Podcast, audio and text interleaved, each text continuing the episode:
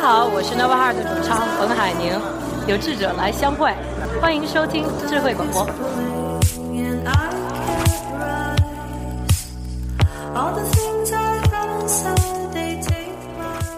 那一天，我漫步在夕阳下，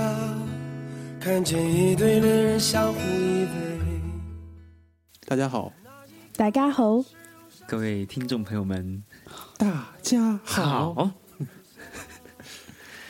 今天我们用先用热烈的掌声欢迎唐老师的回归，没错，我们在时隔了数 月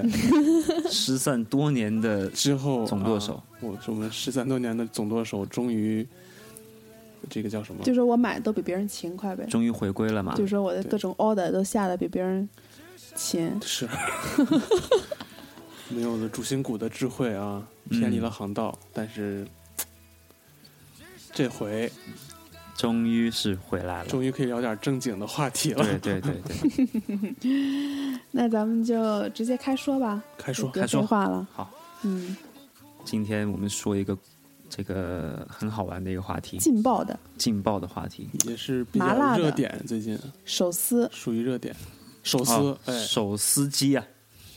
别海蜇手撕鸡， 胡说八道，说好了好好说的。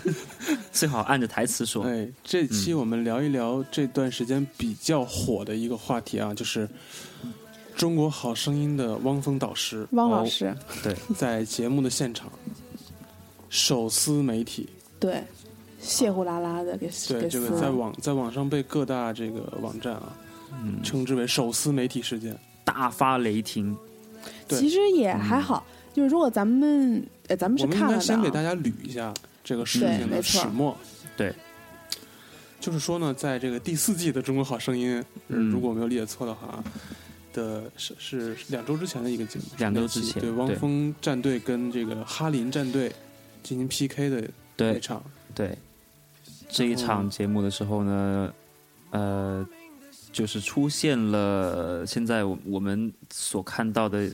媒体，就是各种文章上面写的叫做不公正待遇。嗯，嗯，嗯，具体怎么来个不说公正呢法？，对，具体来说，就是因为汪峰老师在媒体那里的风评啊，向来不是非常高。然后呢，媒体也把这种情绪带入到了打分的这个过程之中，嗯，因为他们那个赛制是由媒体以及音乐产业业内人士从业人员，对组成的这么一个大众评审团来决定一个选手的去留。嗯，完了之后呢，汪峰老师的学员呢，在每一轮的打分的时候，在从业人员这一块儿都是遥遥领领先于哈林老得师到了的较公正的对，没错一个，也不能说较公正，反正还较是客得观到承认的呃。较客观的一个，对对对，但是呢，一到了媒体的后两排嗯，打分的时候，那一面家倒伙的那真是逆转了，你倾向于哈林对老师这个对。呃，我记而得且，是就是在前三位学员比完之后，对对对哎对，这个事情发生在这个节点，就在是前面三轮的发酵的时候，对，到后面终因为于我记得前面三轮是打了一个三比零，对吧？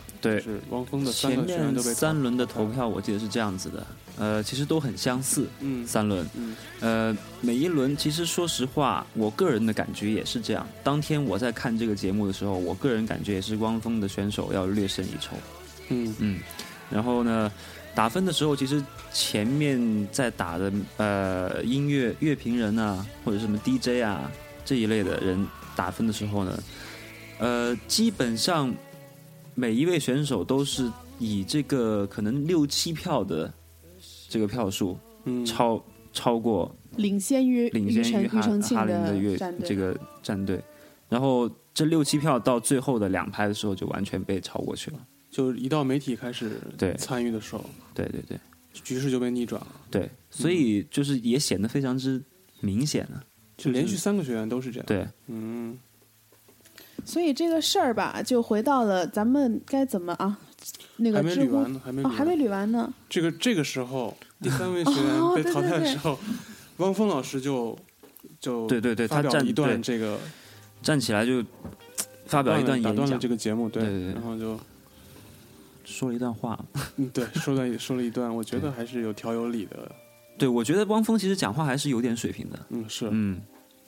就是在这一段陈词之中呢，首先是说啊，这个事儿不是我跟哈林老师的私人恩怨，对我出来说这个呢，并不是因为对他们有什么意见，对，然后我觉得我的学员这一次受到了非常不公正的待遇，然后这个待遇的源头呢，不是因，而且这个待遇本身并跟他们的音乐方面的成就没有无法关相相提对并论对，就并不是说如实的收到了这样子的呃得到了反反应嗯没错。完了之后，我相信这个不公正的待遇呢，是由于这个现场人对他们导师我的恶意所这个引起的，对就是这样，他理得很清楚。对。嗯啊，一二三就是先跟哈林首先撇开关系了很好哈林老师啊跟他的学员，对然后肯定了自己学员的能力，对然后又肯定了哈林老师这边学员的能力，对然后说这个主主要的偏见主要是因为这些人对对于我本身对，有一个偏见，而且他并没有明确指出是谁，哎对对他从也也没有说是谁，所以啊，其实也说了，他在那个陈词的时候说，我非常感谢音乐制作人、DJ、唱片公现司场的。乐队嗯对这对对对他他说了这些，那他没有没有感谢的人，那自然就是攻击的对象了。对嗯这种话还是很高明唐老师来解读，你知道吗？对咱们这个老人都看不看不懂。看不清楚啊，根本就没有听懂他想说什么。反正 anyway，总总之就是这爆出这么一段录音，对吧？嗯因为对现场那个节目当时候当时播出的时候，也是没有播完整的这个做到版本。做了适当的剪辑，对，嗯但是我觉得剪辑之后，他并没有影响他说的那段话主中心思他想。的立场还呃是对对对，嗯给播出来了。对，然后呢，就是你怎么看这件 事这个事件我？们该发表自己 的对，我意们见。对对该说对对，有点聊懵了。嗯，是这样，呃，我先说啊你，先说，你先 说。然后嗯因为我这个这个事情是之后我，我我是看到袁老师发了一条朋友圈，呃对，我知道这个事儿也是因为这嗯个。那然后我很少看到唐呃这个袁老师发这个言辞如此激烈的一个朋友圈，当时也引起了我的好奇。我当时心情其实蛮激动的，哦嗯并没有现如此现在这样的平静。嗯现在我是平静了，所以可以讲 一下这个。我我这个事情上，其实我比较站在汪峰这一边。嗯呃，我是觉得其实媒体在这一个在就我们现在所说的这个场合底下，在这个比赛的场合底下，呃，的确做的不对。我我是这样想的，就我觉得他们因为汪峰跟媒体的关系不好，这个是传言已久了嘛。嗯，然后而且很多时候是因为他个人的一些习惯或者个人的一些作风、生活方式，生活方式，或者是跟媒体打交道的方式，嗯使得他跟媒体的关系不好。但是在这个场合的话，主角并不是，也不是媒体，也不是汪峰，主角是台上演出的那些。学学员嗯然后他们是媒体的打票，也是影响着这个学员到底会不会今后会不会有唱片公司去签他他的。们对所以这个时候是媒媒体属于在拿这个自己的这个票对汪峰的偏见，在呃在表达自己对汪峰的一种情绪，是嗯，嗯，所以你觉得这个是很不公正的？嗯我觉得我偏向于站在汪峰这一边。你你觉得汪峰呃这个这番话是说的比较有道理的？我觉得对，对嗯嗯，唐老师怎么看？我我无法去评论，因为袁老师是专业人士，嗯所以他能够从选手的发挥啊，以及演唱功底方面来进行评论。嗯我没有办法就说啊，这个歌唱的怎么样，什嗯么什么之类的，因为我自己唱歌也五音不全。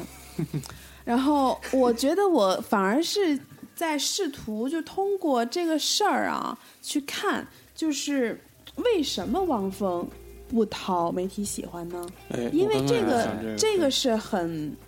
很明显的一点，就是这个事情出来之后啊，就是各种的自媒体上，就各种草根媒体上，嗯，嗯，他们的那个声音很多是倾向于，呃，觉得是向着汪峰的，嗯好觉得这个事儿呢，呃，汪峰的确是吃了哑巴亏，嗯然后虽然是自作自受吧，但是好像这个代价呢，让那个他的学员跟他一起背，好像也略思略有不妥。的确是不太公平。对嗯对但是在各种比较大一点的，像是有加 V 的那种传媒的呃通稿里面呢，反而可以看得到大家对于汪峰这一番话的这个态度还是很微妙的。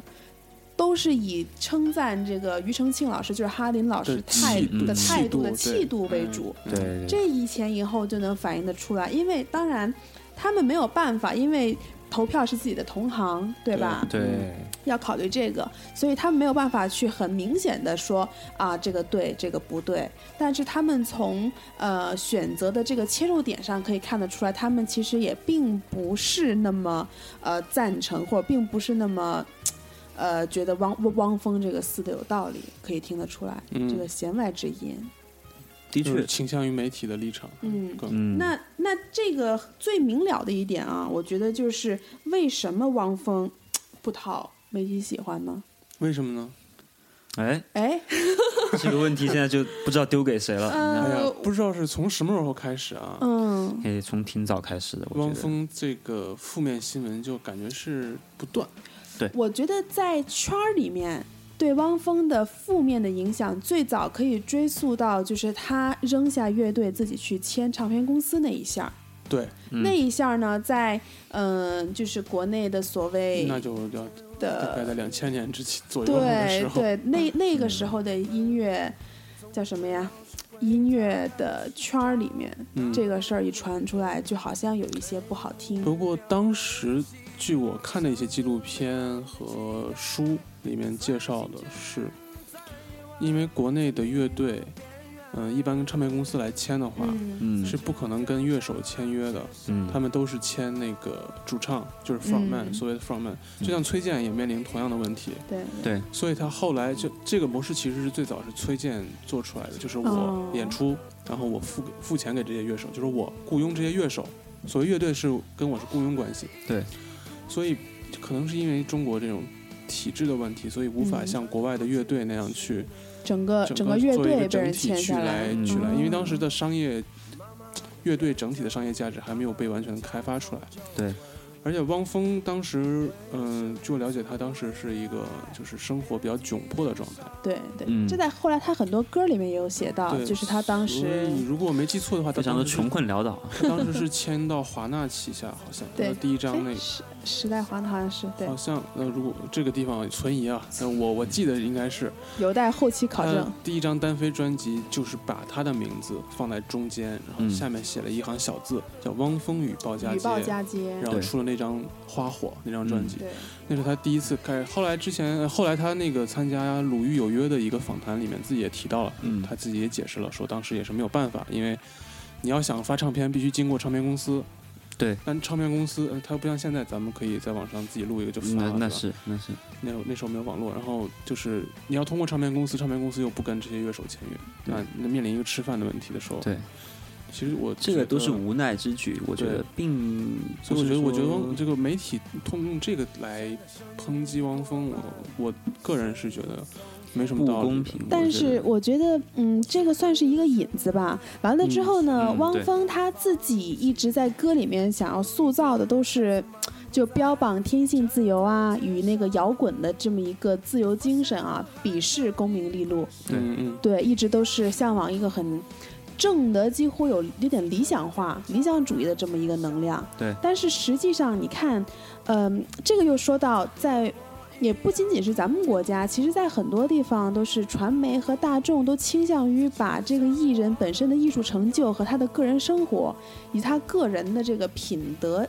联系在一起。对，这个是好是坏咱们就不评论啊。嗯，但是就可能汪峰本人的一些生活，比如说对功名方面、利禄方面的一些态度，可能跟他歌里面所唱的还是有那么一些出入的。嗯，他就说自己他私生活和他所营造出来的商业形象之间存在一个差异，是这样吗？嗯，对，就是私生活也先，咱们先不说这个男女之间这种、嗯这种情感的事情啊。就是比如说，如果真的是有摇滚精神的，咱们可以看窦唯，嗯，对吧？嗯你嗯真的唱这些，嗯、比较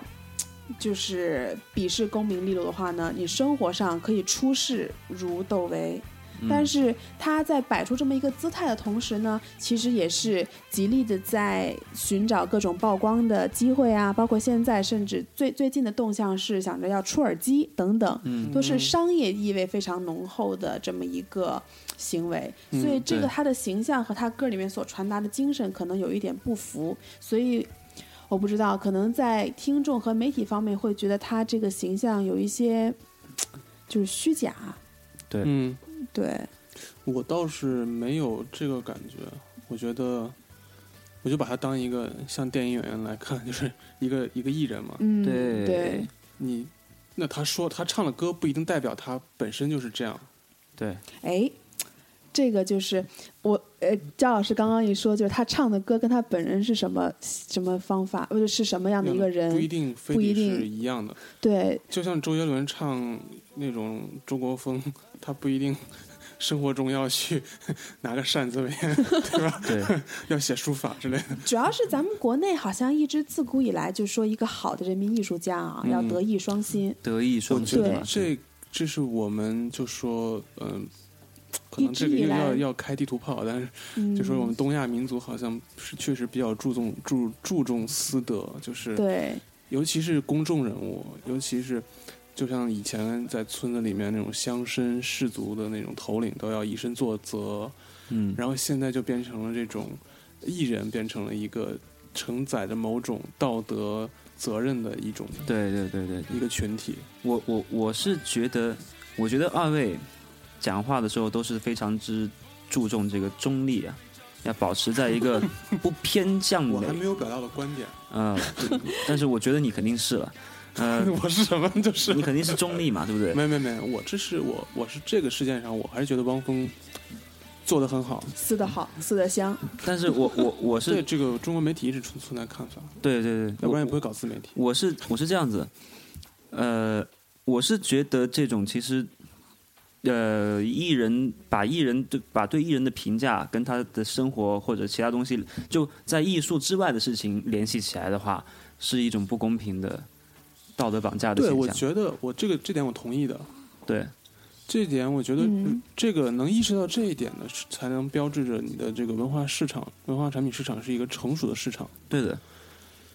可是话又说回来啊，这个艺人，因为咱们不可否认，就是汪峰的这个音乐功底是没有是是没法说的，嗯就是是没得说的。对中央音乐学院毕业，完了之后嗯曾经是不是在古典乐团是不是啊呃对交响乐团，功对功课没做好？小提琴手，对小，提没琴错手，对就他这个这个功底是非常扎实的，而且他的是这个曲子、整个编曲的结构等等也是非常非常有水平的。咱们外有行嗯有点有说着过人的能力，能做没到错这个 level，很不错。肯定是有完了之后有呢真才实学，的。虽然如此啊，但是他这么一个艺术成就是否与他现在的收入相匹配呢？与他同样艺艺术成就的人，说实在的很多，请在举例，在中国也我不说是流行乐坛啊，我就说是在整个中国的这个学科班科班生里面，他肯定不是最出色的，但啊那他那肯定那啊，肯定的，对对，但他有可能是收入最高的。呃那那那也可可以肯定能的的，，对。对，所以呢半壁，这江么山嘛这么一个体制里面呢，就是你有着高的不成比例的收入，自然，嗯，随之而来就会有多的不成比例的各种各样观众对你的期望，因为他们会觉得是我们，是呃，给予了你这样子有高收入的土壤，所以你高回报必然会带来你需要有相应的付你出。就得做以身以身作则，就好像王菲和谢霆我锋谈个恋爱被人拍一样，我觉得这逻辑感觉就像这个爆炸的时候去马云的微博下面逼 捐是嗯，差不多的 感觉。我我是觉得可能不大同意这种观点，因为在其他就是说，我我不说国家了哈，嗯就嗯其他地方吧，呃，媒体啊，或者是这个文艺文化圈，或者是这个娱乐圈更加成熟的地方，有这种有才华或者是能力超强的人，其实是更多的，对比我们更多，他的比例更大。对，对更集中。而且，但是你总往往像这个行业就是这样子，往往最走到最顶的只有那么一两个人。嗯，就商业的成功，对而且和他他们艺术天分之间，他们跟你的那个必然的联系吧？对他们跟别人的这个收入是完全是天壤之别，所以所以从收入这个方面，这这跟很多其他行业都 一样。对，就是对就是，麦当劳不一定是最好吃的汉堡，但它确确实是最挣钱的餐厅 啊。对对，就是其实我是很同意二位二位这个观点，怎么感觉好像我现在是主持人，然后你们俩是嘉宾似的？啊，没有没有，欢迎来到我是主持智人慧广播。鲁豫有约，嗯、就是我知道这个道理是这么个道理啊，就说是我卖的是呃什么我我卖艺不卖身是吧？我我嗯卖的是我的艺，嗯我个人私生活这跟你们一毛钱关系也没有。嗯，就但是吧，总会有那么一点感觉，就是说，嗯，你艺人现在有这样子一个高的不成比例的这么一个收入，嗯这个连带而来的这么一个对你形象的要求，其实是很合理的，其实我因为你这么高的觉得收入本身也是取决于你的形象。对，我觉得就是可以这么理解，就是艺人他在贩卖自己的一个形象，他没不错光是说卖自己的作品，对包括他给别的企业代言，或者收我广告我费去这些节目，本身是一种对形象的一种一种这个商业行为，对吧？对，所以就是说，维护这种形象是很重要的。包括举个例子，像我们的邻国，像韩国、日本的这些艺人，如果说出一次两次，像汪峰之前出过那种丑闻的话，基本上他职业生涯是结束了。对嗯，对，所以我觉得，其实在中国现在还是还是挺宽容的，有的时候。但就是相比他们来说，对，相你如果相相比韩国、日嗯本，那是因为他们的这种文化或者是娱乐市场的体制非常之特别，对它自成一体。嗯但是中国走的并不是韩国、日本的文化市场，嗯，它中国的娱乐市场是效仿了美国和欧洲的很多其他，就是其实主要来说是效仿美国的，嗯，嗯，对，因为它有效仿台湾的成分。台湾是效效仿了日本，也效仿了美国的。嗯就中国现在娱乐市场是这样子，就是它本身就是一个跟可能跟西方或者跟美国吧，准确说，嗯跟美国是属于同一个体系的，正在看嗯齐。对，并不是像韩国就简单来说，韩国就是一个非常的封闭严格、非常封闭的一个对对对，它不是那样子的，中国不是这样子的。就如果说我们从宏观来说，就是说哦，他有权利选择他的生活，选择他的行为，那么媒体这边当然他也媒体也有权利攻击他，那就就大家对都是大家的都不用是的负责任。那那这个就是从人权角度上来说，这没有什么好争论的。但是对回到我们今天这个主题，汪峰上，就是媒体，你可以通过写文章来抨击汪峰，嗯，对你也可以通过嗯报道他的负面新闻来来来表达你对他的不满，但是在这种节目让他们来当评委的这种形式的时候，对他们到他们用这种嗯不公平的，或者对说是把这种偏见带入到一个竞赛形式的节目里的时候，对，这个是不是应该，是不是对的？我觉得是这个是错的。嗯，就这个时候就就需要讨论的一点啊，就是你评判的嗯标准姜老师是先以什说嗯么为标准呢？是以学员唱的好为标准，还是说以学看员他的导师是谁还是以导师的私生活为为标标准？？对，这个有一点我觉得非常解构的一点呢，就是在这些媒体眼里啊，这场比赛。就在就在可能在观众眼里，甚至这场比赛都可能具有一定的严肃性质，可能都所谓着所谓的决定着以后一个学员的生或死等等。但是在这些媒体的眼里，因为现在更多的决定着一个艺人的命运的，除了他本身的艺术作品之外呢，很多都是媒体关于他的宣传与报道。嗯，所以对于媒体而言，就是嗯，这些这个圈子里面的，就这个整个比赛对他们而言就是一场戏。嗯哼，无论是谁胜谁败，他们媒体根本就没有任何这方面的关注。对他也没有责任感。对，呃，也不能说责任感，就对他就说是选没选出一个特别好的呃选手出来，可能节目方会会会 care，或者说是观众会 care，对或者对那个学员本身至关重要，但对那些媒体来说，他没有任何利益对，我觉得冲媒突体过去他但就不是去干这个的。但我想知道的是，为什么要请一帮媒体在这儿打分？对，这个我也是想知道的一个事情。当然，这里面肯定这是个我们存只在，能猜想啊是因为存在可跟能节目是存在为了利益关系了利益对关系了，或者是为了摆脱节目，去说是啊，由我来操纵结果的这么一个形象，嗯就是我请来各种各样的媒体过来打分，这样子媒体在写我这个节目的时候，是你自个儿选出来，你总不能说我是黑幕了吧？嗯，有可能是这样子一个考虑。但然我后但我就觉得这又反映出我们一个问题，就是我们媒体的独立性的问题。像比如说像美国有同样的同样的用媒体来评选，比如嗯说像 NBA，他一个球员到 MVP 的时候，他会嗯请对业内的这些专业的媒体，比如 ESPN 啊、嗯嗯，体坛周报啦、这些体育快报啊，这些这些记者，还有这个报纸上写体育专栏的记者去对打分来评。对，这些是因为他们是行业相关的，并且那些媒体是是很独立的、是的，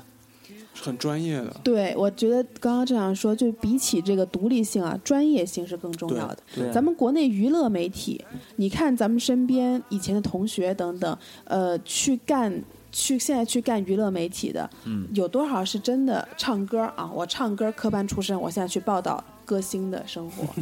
这个听起来就是天方夜谭啊。对对，对吧？所以就是这些媒体，它可能对于这个学员是否未来有市场，是否有这个市场推广的可能，对是否市场会喜欢他，这方面可能有着极高的专业性。但是到了嘖科班知识上面，可能谁谁唱得好，而且他在一个现场，一个在体育馆里面，他们能听得出来多少分，这个是存疑的。所以说我就说这个事情存在它有一个不合理的一面，或者说比较吊诡的一面，就是最后决定这些从全国层层挑选出来的所谓好声音。决定他们命运的是一懂一帮不太懂音乐的， 你还找了四个特别懂音乐的老师去调教他们出来，是我是让他们觉唱得得更好，然后我对嗯，找一帮这种人去帮去评选，我觉得这个很荒诞，你不觉对，得？我也我也觉得很我荒突谬然想到，会不会是这样？就说是因为呢，呃，它这个媒体啊，虽然统称大众媒体嗯，评分，呃，就是那个评委，但实际上它是有分工的。可能那两排媒体负责的就是这个选手是否有市场前景。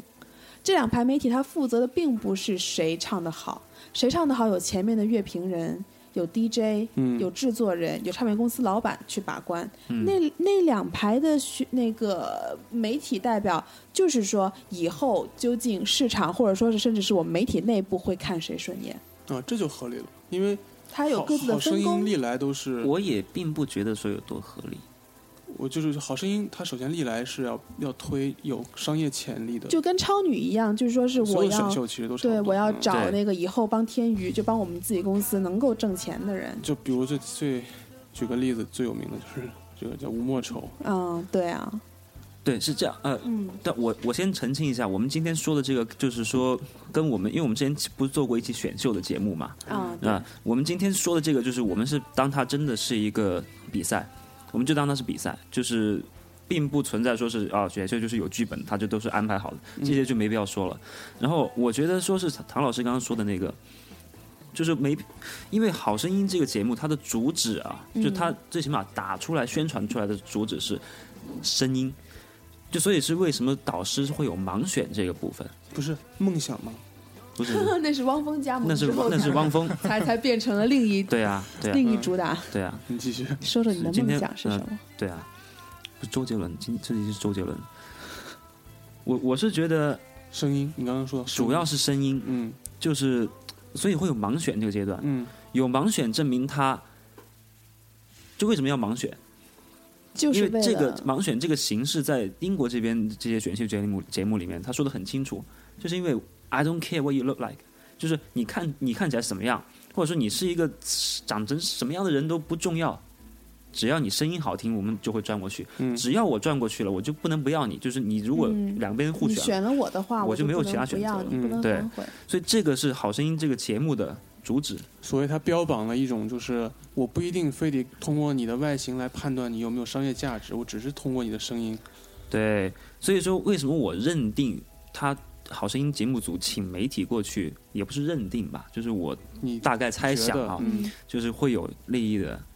呃，这个但是这个你这个别忘了，只要导师一转过身，看到他长什么样子，他就开始了来评判他会不会不会有商业价值。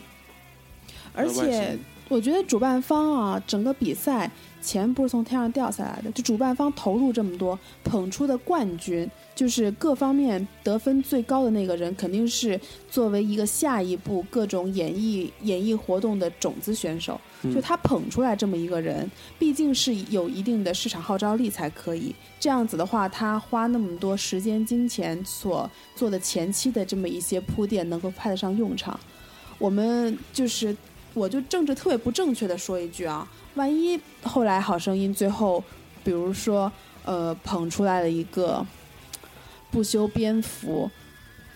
那个体态也很不好，长得也不行的一个中年大叔，没有任何市场价值。然后到最后他是冠军，我告诉你不可能，对，因为这样子的话呢，这因呃为个盲选只有第一 第一阶段有。所以我觉得所以这也并不需要媒体来做啊，这个工作。这个就需要媒体来做，他因为他我觉不能够选出这样子的人，我觉得节目组自己就可以做啊。那就是你你在最初在最初的这个你选人上上这一个节目的时候，因为他有海选嘛，对。几个月的海选，你选人上节目的时候他已经做好了，不然那的话可，是他要以这个来作为自己的标榜啊，要以这个呃，无论你的背景，无论你的长相，这样子呃，我都能对你一视同仁，这个来作为他一个最初的商业号召的标榜。当然，最后他还是不能免俗的回到了就是老的选秀项目的这一个呃这一个圈儿里面。就是这条路上面我，这个你可以抨击他，就说是违背初心。我觉得他这一个违背的这一个过程，他违背的这个行为是他在在他最初节目还没有开始的时候已经做了的，因为他标榜的是只看声音。然后选选择用了盲选这个方式，但是他当他选人上节目的时候，他已经把那些觉得没有价值那些已已经筛选出去了，只有那么几十个人能上节目。你想想，报名的人有多少？对，我觉得其实并不是在节目进行过程进行这到是现在这是开始肯筛定的选，，这是肯定的。对，但他仍然需要放出来一些但他要给你造成一种对，我们不 care 你的外形的感他觉，总会要放一些长并得且歪瓜裂他枣的他上在去对他在先第转一轮的圈时候，他会安排一些声音跟外形差别很大的，就是导师对一转过来就哇让呲牙咧嘴那种，一看、哎呀嗯没想到是长这样。他是他其实是把把这个当一个卖点的，然后现在到了最后，这个卖点跟它的实际商业价值相比，可能已经无法去超过，就说是赤裸裸的这个利益的时候，可能就会被他给放弃掉了。当然，我可以理解袁老师这个点，就是说是他如果一开始就是以这个作为自己的呃比赛的这个叫什么主旨的话呢，到最后设置这么一个传媒传媒评分评评委，嗯，来看脸这个事情，是对他自己就自己一种扇自打己脸。对自己扇自己耳巴子了。好，我们这期节目我感觉说的特别多，嗯，估计得我们要不分一上下半集吧？好吧。可以。那我可们以就这一期我们就先点到为止，先暂停，先先这样。好我们下一期我们接着再聊这个话题。好的，好的，可以嗯好可以，记得要什么持续收听我们的节目 哦。请去各大网站订阅我们又哦。说呲了，说好，那就下期再嗯见主。要是好久再没见有练声书了。再见。这是一段很长很长的旅程，用尽所有的时光永无止境。我不停地奔跑，呼喊和追寻，在我的路上寻找生命的意义。欢迎前往荔枝 FM 搜索并订阅“智慧广播”，收听我们的最新节目。如果想和我们互动，请订阅微信公众账号“智慧 Radio” 的全拼，或者前往新浪微博关注智慧广播。节目邮箱地址：智慧 Radio at hotmail.com。我们期待着与您沟通。